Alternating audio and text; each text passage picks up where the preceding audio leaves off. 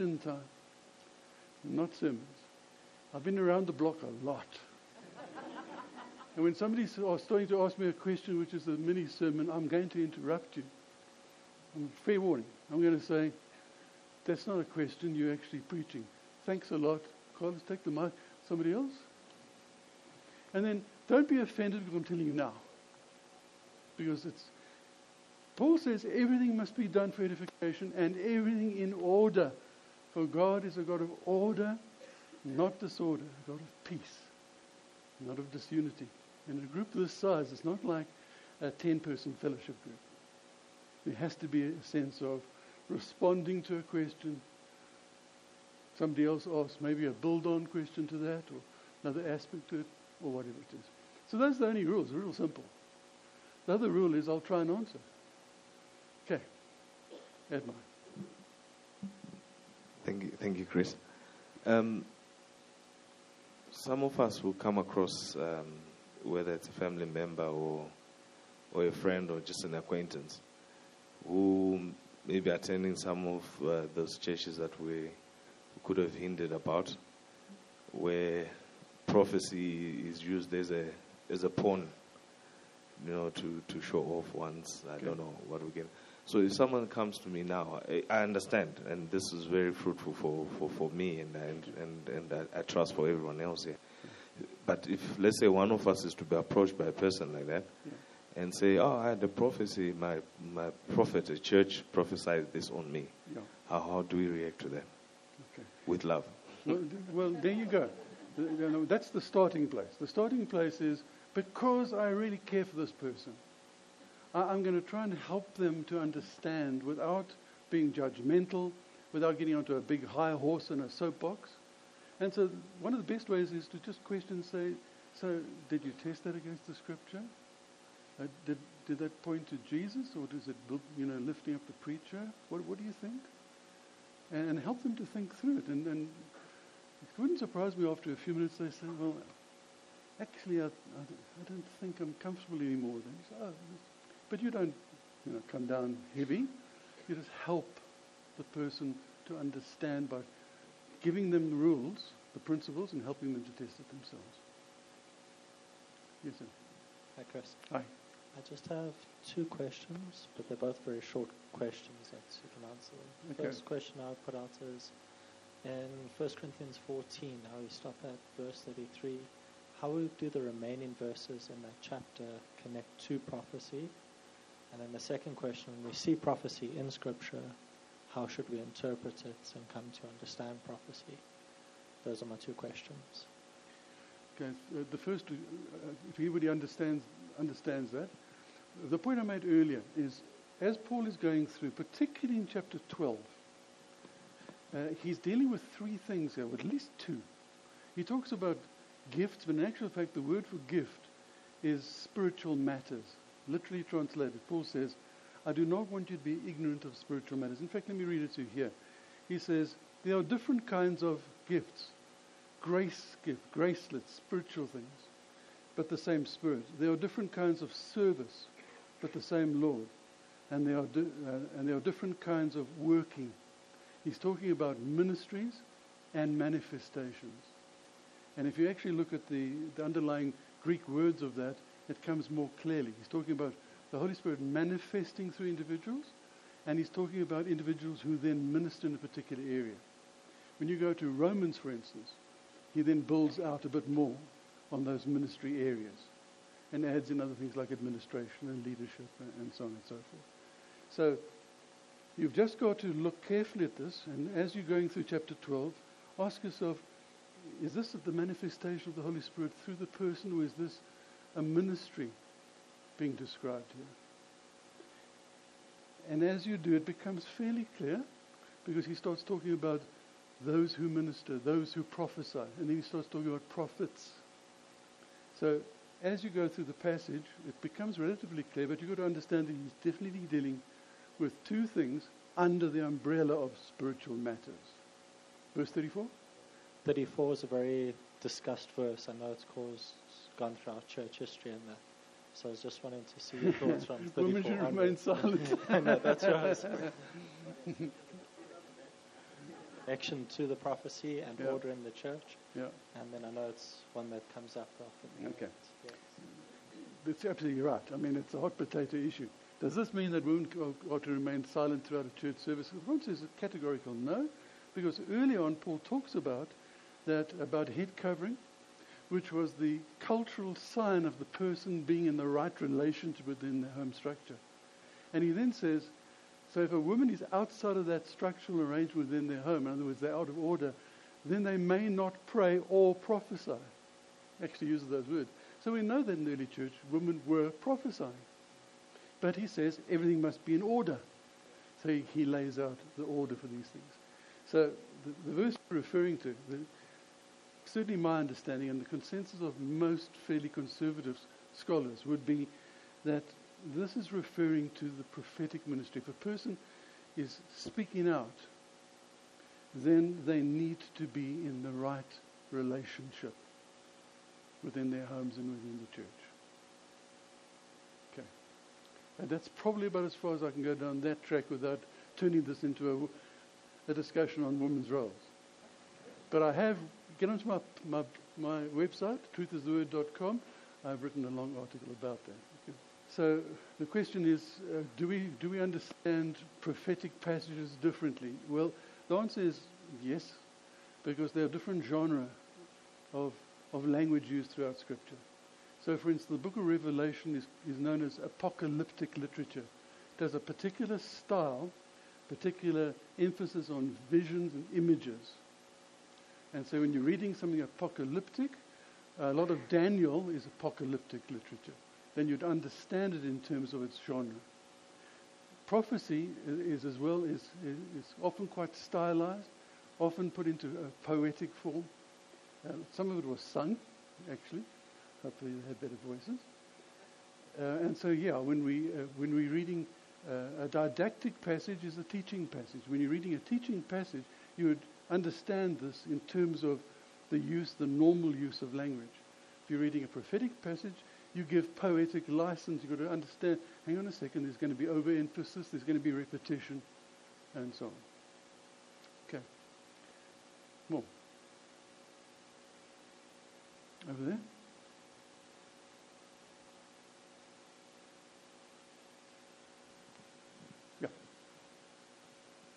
I agree with you that um, there's a much, much made of prophecy, and one tends to be skeptical about that. Um, there's one point which you, I'm not sure of, uh, with what all the points you've uh, pointed to, um, with checking to see if Okay. if that is so. Okay. Um, what about a situation where um, a person has dreamt. And has shared the dream, which has included the couple, and then another person has interpreted that. Um, then after that, there's prayer, but the prayer then falls into prophecy, which lines up with the same thing. Then you also have a vision. Yep. Then you yourself have a dream, Yep. um, and that's in a like a space of five days. Okay. Um, does that add up? Yeah. Uh, point I went to earlier um, was what are the different forms that prophecy takes? Dreams, visions, enactments, all sorts of things fall under the same umbrella. But they all need to be subject to the same testing. Be it a dream, be it a waking vision, you still apply the same test. Does this conform to the principles, values, and precedents of the Scripture? Does it point us to Jesus or to man? Does it build up and edify? Does it have a life giving quality of the anointing of the Holy Spirit? Then it doesn't matter what form it came in. And we have to be open to the different ways that God can speak. We can't put him into a box and say, he only speaks through preaching. Or things of that nature. Okay. Kiri, wait for the mic. I hope I can remember what I wanted to say. Um, oh, yes. Um, I just wanted to, uh, just in the frame of that question that's just been asked, Yeah. because that's a lot of word received within a relatively short space of time. Yeah. When one receives a prophecy or hears something that you believe God is speaking to, does it? Does one then sort of go into a place of uh, reflection, and how does this tie in to what I believe the Lord is doing in my life at this particular point in time? So there's a there's a space for the prophecy, but then it's and all the tests and lining up with the Word of God. But I'm asking, then it must be surely lined up with our current relationship and what the Lord is saying to us at, at that particular point in time. Sure. Again, with the proviso that that all conforms to those basic tests. Because those are basic blanket godly tests to make sure that this is God speaking, whether it's in a short space of time, whether it's a number of different events or whatever it is, you apply the same test. The other important issue here is let's go back to Agabus. What happened to him was that he faithfully delivered the prophecy, but he didn't allow other people to interpret it. I've found often that the person who delivers the prophecy shouldn't try and interpret it. I've seen, I've heard it too many times. They start to embellish on it because they are genuine. You know, they're not fakes. They're genuinely trying to understand what they're saying. So therefore, they start interpreting. And often it needs somebody else to, to hear, test, say, ah, that's how that lines up. That's how that. Now that goes to the time period. I think I said earlier, act immediately or as soon as possible. And as soon as possible sometimes means a period of waiting. And I find that that, for me, always applies if it's personal to me. If somebody brings me a prophetic word, then I will never, never is a hang of a big word, very, very, very seldom respond quickly. I tend to stick it into the back of my Bible, think about it a lot, pray about it a lot, never try and attempt to make it work. You know, you've spoken, Lord, so therefore I'm going to make this thing happen. And weigh it carefully over time.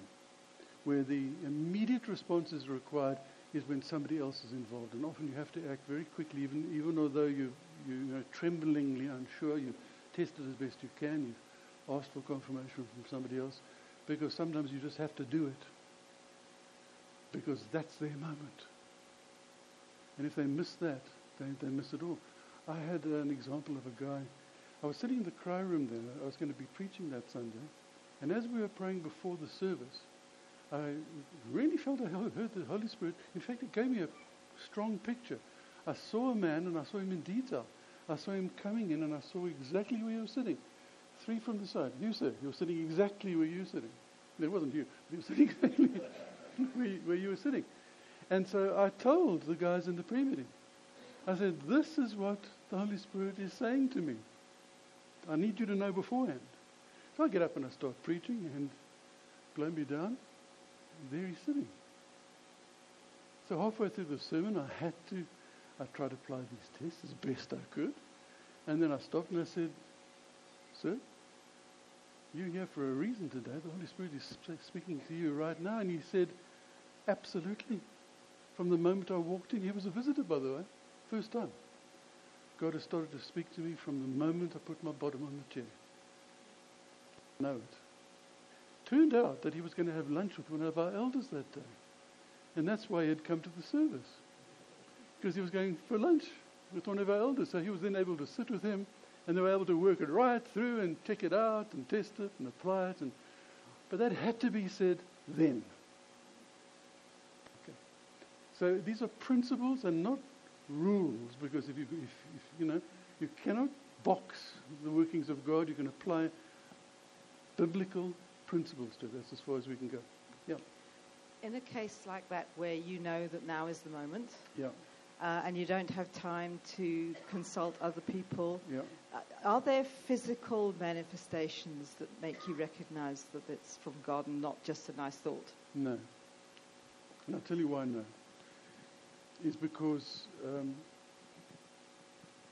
different people respond very, very differently. And it's again because over the last maybe 20, 30 years, in many church circles, we've put too much emphasis on outward manifestation. So if a person trembles, we say the Holy Spirit. They're like the Quakers of old. You know, my grandfather was a Quaker. And they, they would sit in a, in a room along the walls. And, and it was silent for hours until somebody started to shake. Then they'd say, You've got the word today, brother. They're always brothers. Poor sisters are busy cooking lunch. Shame. That was, that was another day, right? And then that person would speak. And we've kind of got a bit of that in some of our church circles. There's the falling and the trembling and the, the crying and the shaking of knees and all that sort of stuff. So I think it's highly un, unreliable, personally. It might happen. But I don't think it's something that I would look to as an authentication. I have a simple question. If someone is a prophet, is it for life or he can lose the gift of prophecy? It opens up, uh, that actually opens up a, a, much bigger thing. I'll try and address that quickly. The, the, there is teaching uh, abroad, um, particularly in charismatic church circles, where giftings are given in perpetuity.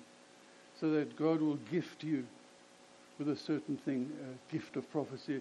And so you have all these questionnaires. When I was a young Christian, there was a questionnaire called the Houts questionnaire. Find your gifting. Tick 33 boxes. I don't believe that. I don't believe that's what Paul is teaching. I believe what he's saying is all of us can prophesy. I wish that all of you would speak in tongues as I do, because it's the, the Holy Spirit ministering at that moment through the person. If it happens many times, because that person is particularly receptive, then we would say, Lola, or whoever it is, has a ministry of prophecy. And, and that might be for a period of time. That might be for a period, and then you do something else. Because it's the Holy Spirit who's gifting other people. So, again, I want to state it this way. Spiritual gifts are gifts not to the person delivering, but to the person and persons receiving. That's what a gift is. So, if I give a prophecy, I am not gifted with prophecy. The person who receives it, or the body that receives it, has received a gift. I was the messenger boy. And it's very cool to be a messenger boy. I'd like to constantly be a messenger boy. Yeah. Um, just a question. If, for example, you have a prophecy you want to share, but for some other reason you, you just cannot do it, there um, your bravery fails you. Uh, what then? Uh, what is is is it? Yeah, what then? Okay, so I'm assuming it's uh, it's for the body and not for an individual. If it's for an individual, you, you can normally seek them out. You normally get a second bite at that one. If it's for the body, you know what? If you're if you're motivated by love, and your courage fails you, and your knees are knocking so loud that you can't hear your own tongue. And we've been there, all of us, I think, at one point or another. God is gracious. He will give you another opportunity. If you just go home and say, Oh Lord, I'm sorry. I'm, I really am pretty sure you wanted to speak and I just, it failed me. Please give me another chance. He will.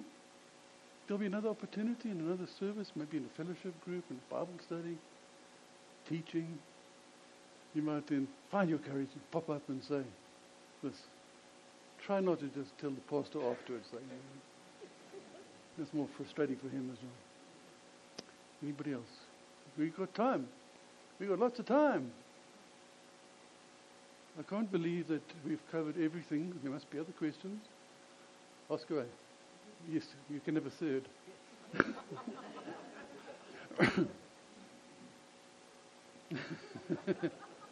Yes. What, what's your name? It's Donovan. Yes. John, John, Donovan. Donovan. Yes. Great. The third I, think uh, you know I need to have a relationship with you. I just figured if no one else is asking, you know, you, can I'm, I'm on this. Great. Yeah. Uh, you spoke a bit about the anointing. How would you define and explain that? Just thinking of which passages you would go to. In Scripture, often it talks about the anointing of God, and it talks about some uh, some visible things like the Shekinah, and Moses comes down the mountain, his face is shining, and things of that nature. But um, the way somebody described to me, funny, enough, just the other day, I was sitting with a fellow pastor, and I was saying, um, "What are the tests that you would apply?" And he said uh, he always asked the question, "Is it life-giving?" Now that's really hard to define. yet it's actually quite easy to identify. So it's very hard for me to respond with a definition. But when it happens, I certainly know if something is giving me life. That, that something of, of God's presence is impacting me positively, even if it's a word of correction. It's doing something in me which says, yes, that's good. God is good. As opposed to the thing which just said, yeah, it's nice. You know, God loves you. He's got a special plan for your life, you know. That's nice. But when he really speaks to you, say, yes, it's carrying the anointing of God. I can't really get beyond that because it's not defined in Scripture, so I have to respond in that way. Yes, okay, he, the point he made there was you read in other places like John, which says, um, you know, we don't need fancy pants teachers to teach us the things of God because the anointing of God also rests with us.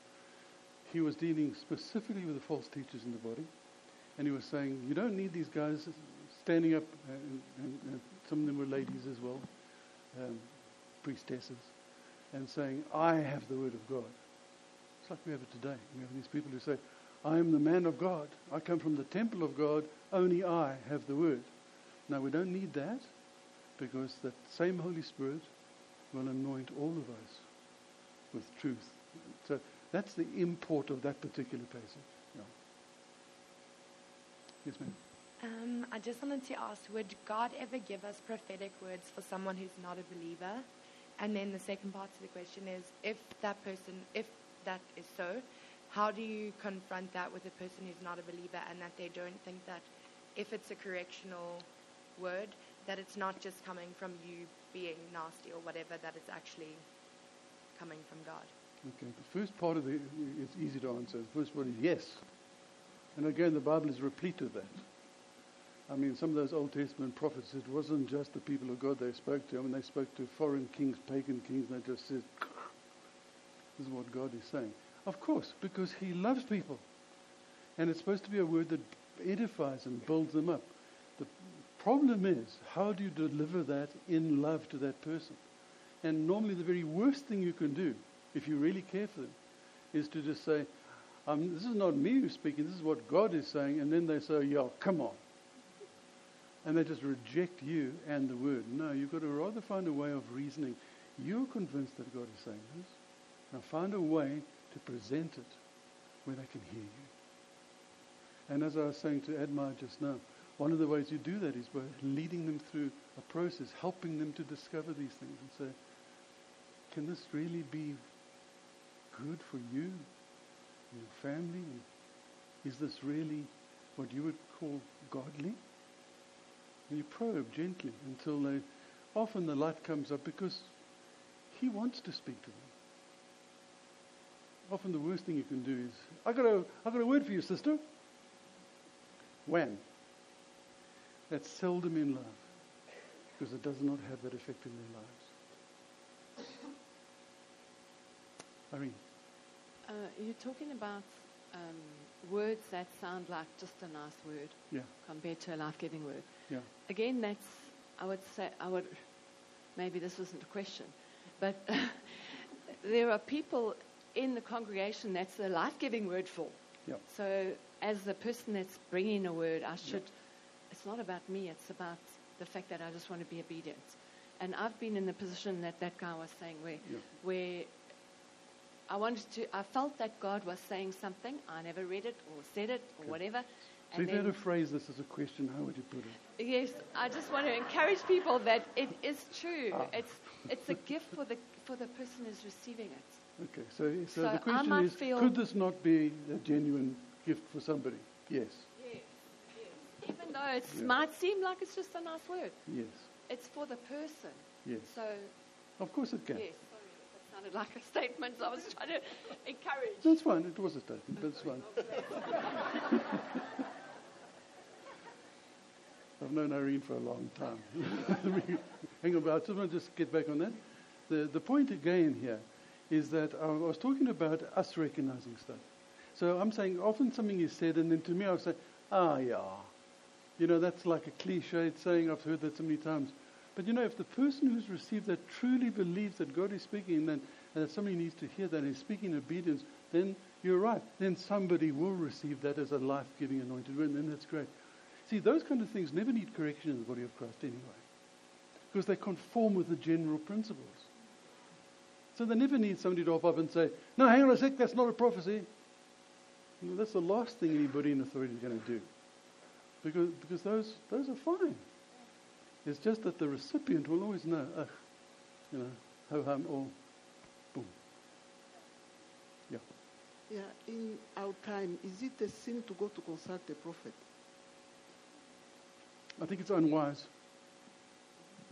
I think it's unwise because God initiates, and one number one, prophets are few and far between, genuine prophets. Secondly, if God wants you to know something, He's going to speak to you on His initiative. Normally, when we go and consult somebody, it's like consulting a soothsayer. You might as well be asking the person, uh, throw, the, throw the cards open for me and see if there's a jack of diamonds in there. It's, uh, it's a dangerous practice. I, I, I, wouldn't, I wouldn't countenance, I wouldn't class it as sin. I would say it's unwise. Um, just lastly, is it not helpful um, to journal these sort of things mm. so that you can always reflect back because uh, certain things might happen now, but maybe happens later, and then yes. you've got uh, a Okay, that's a great uh, that's a great question. Um, when, th- when particularly when things are personal, I, mean, I have that as a spiritual discipline. I keep a spiritual journal. I do not write in it every day. I only write in when I believe God is saying something to me. And I write it down and I check it and test it sometimes over years. And uh, every now and then I go through and actually take a pen and put lines through something. Nah, nah, nah. These have been shown not to. I didn't hear right. I didn't hear right. I thought, yes, I'm still as convinced now as then. Often prophetic words, let me describe them this way. They're like time capsules that are given to us now to be opened later. Because when the time capsule is opened later, we say, Surely God has spoken, surely He's good. He knew when I didn't. And that is a very encouraging thing. So it's a good discipline to keep when it comes to personal words that one believes God is speaking, to journal them and visit them often and test them over time. Yeah, thank you for that. Any other questions? You got some time?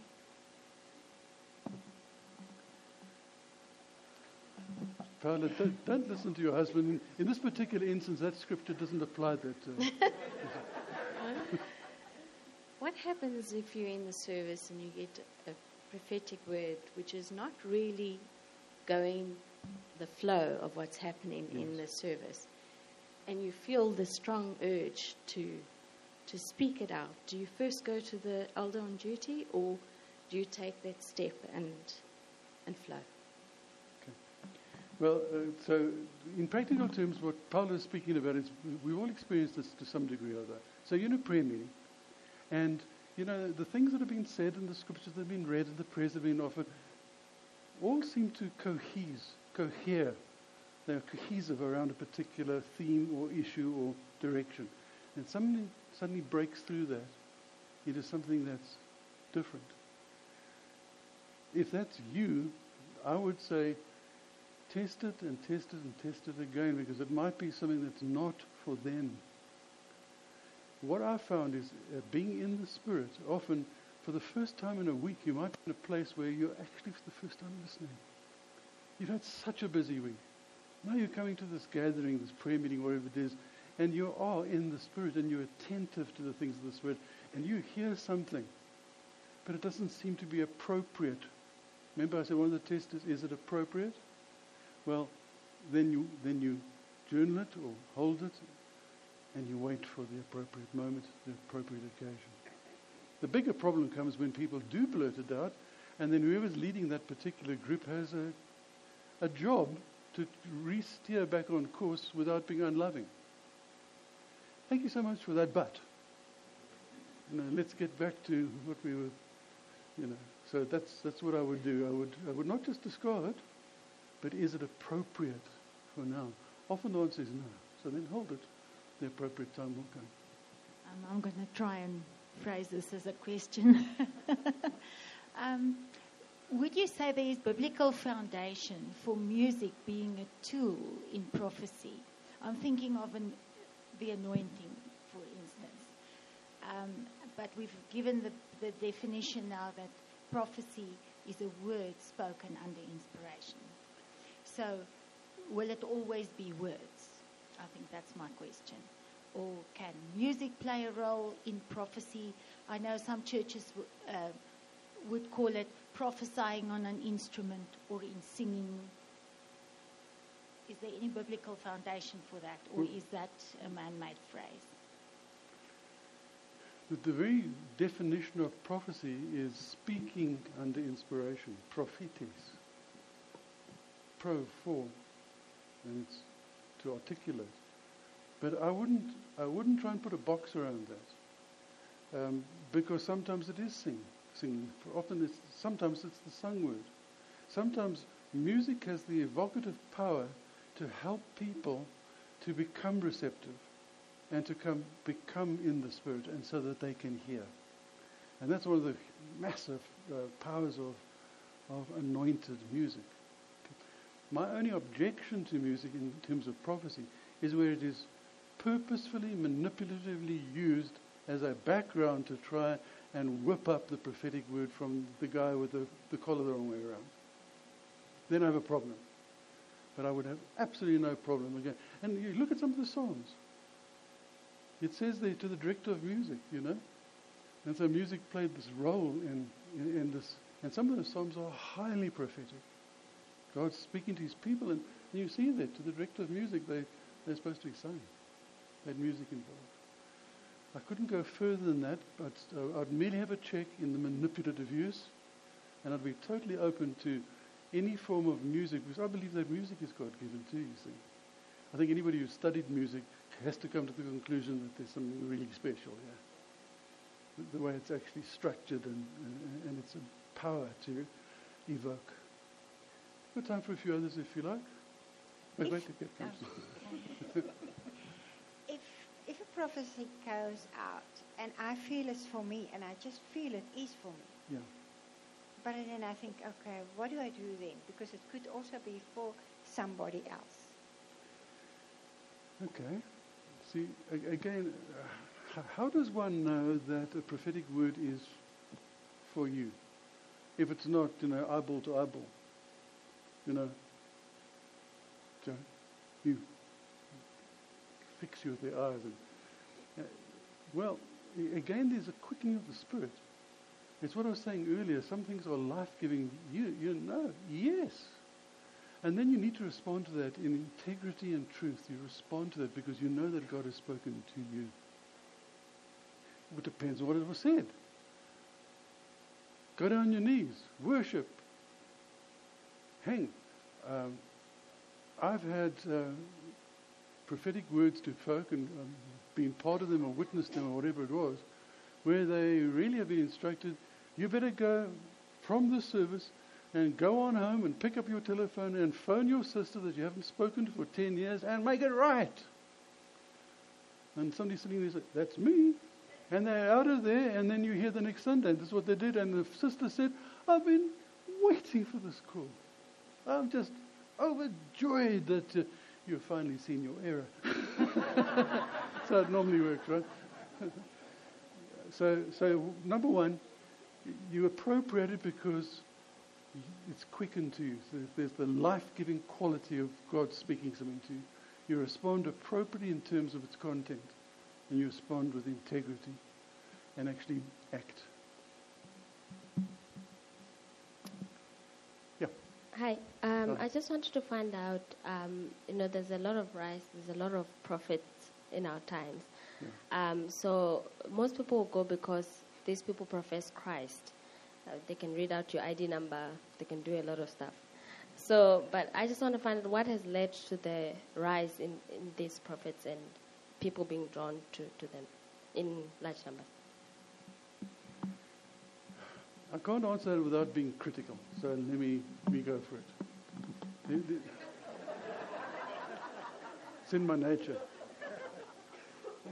There are many true and genuine people of God, genuine prophetic voices in the world, in, in the church today, and thank God for them. Unfortunately, there are many who aren't, and they are manipulative men and women who are trying to make profit out of being a prophet. And they also there is the clairvoyant prognostication, which is not from God, it's from the devil, where they believe. Here's how it works. If I can tell you something about your past, you're going to believe me. So they trot out something about your past. Well, you know, guess what? Since the day you drew your first breath, there's been demons watching you. They're all around us. I don't know exactly what you did. It's a big deal if somebody who's listening to them comes and tells you, you know, I saw you talking to your mother the day and you shouldn't have said that. this must be a prophet. That's not how we test. We test against the tests I've given, and there's one other. Jesus said, You'll know them by their fruit. What is their fruit? Their life quality. That's the fruit. This person, this man or this woman, how do they live? Do they live humbly? Do their lives point to Jesus or do their lives point to the jet on the, on the tarmac? Do their lives point to edifica- edification of the church or enriching their bank account? What is the fruit of their lives? That's the, that's the big test of a prophet, not a prophecy. You'll know them by their fruit.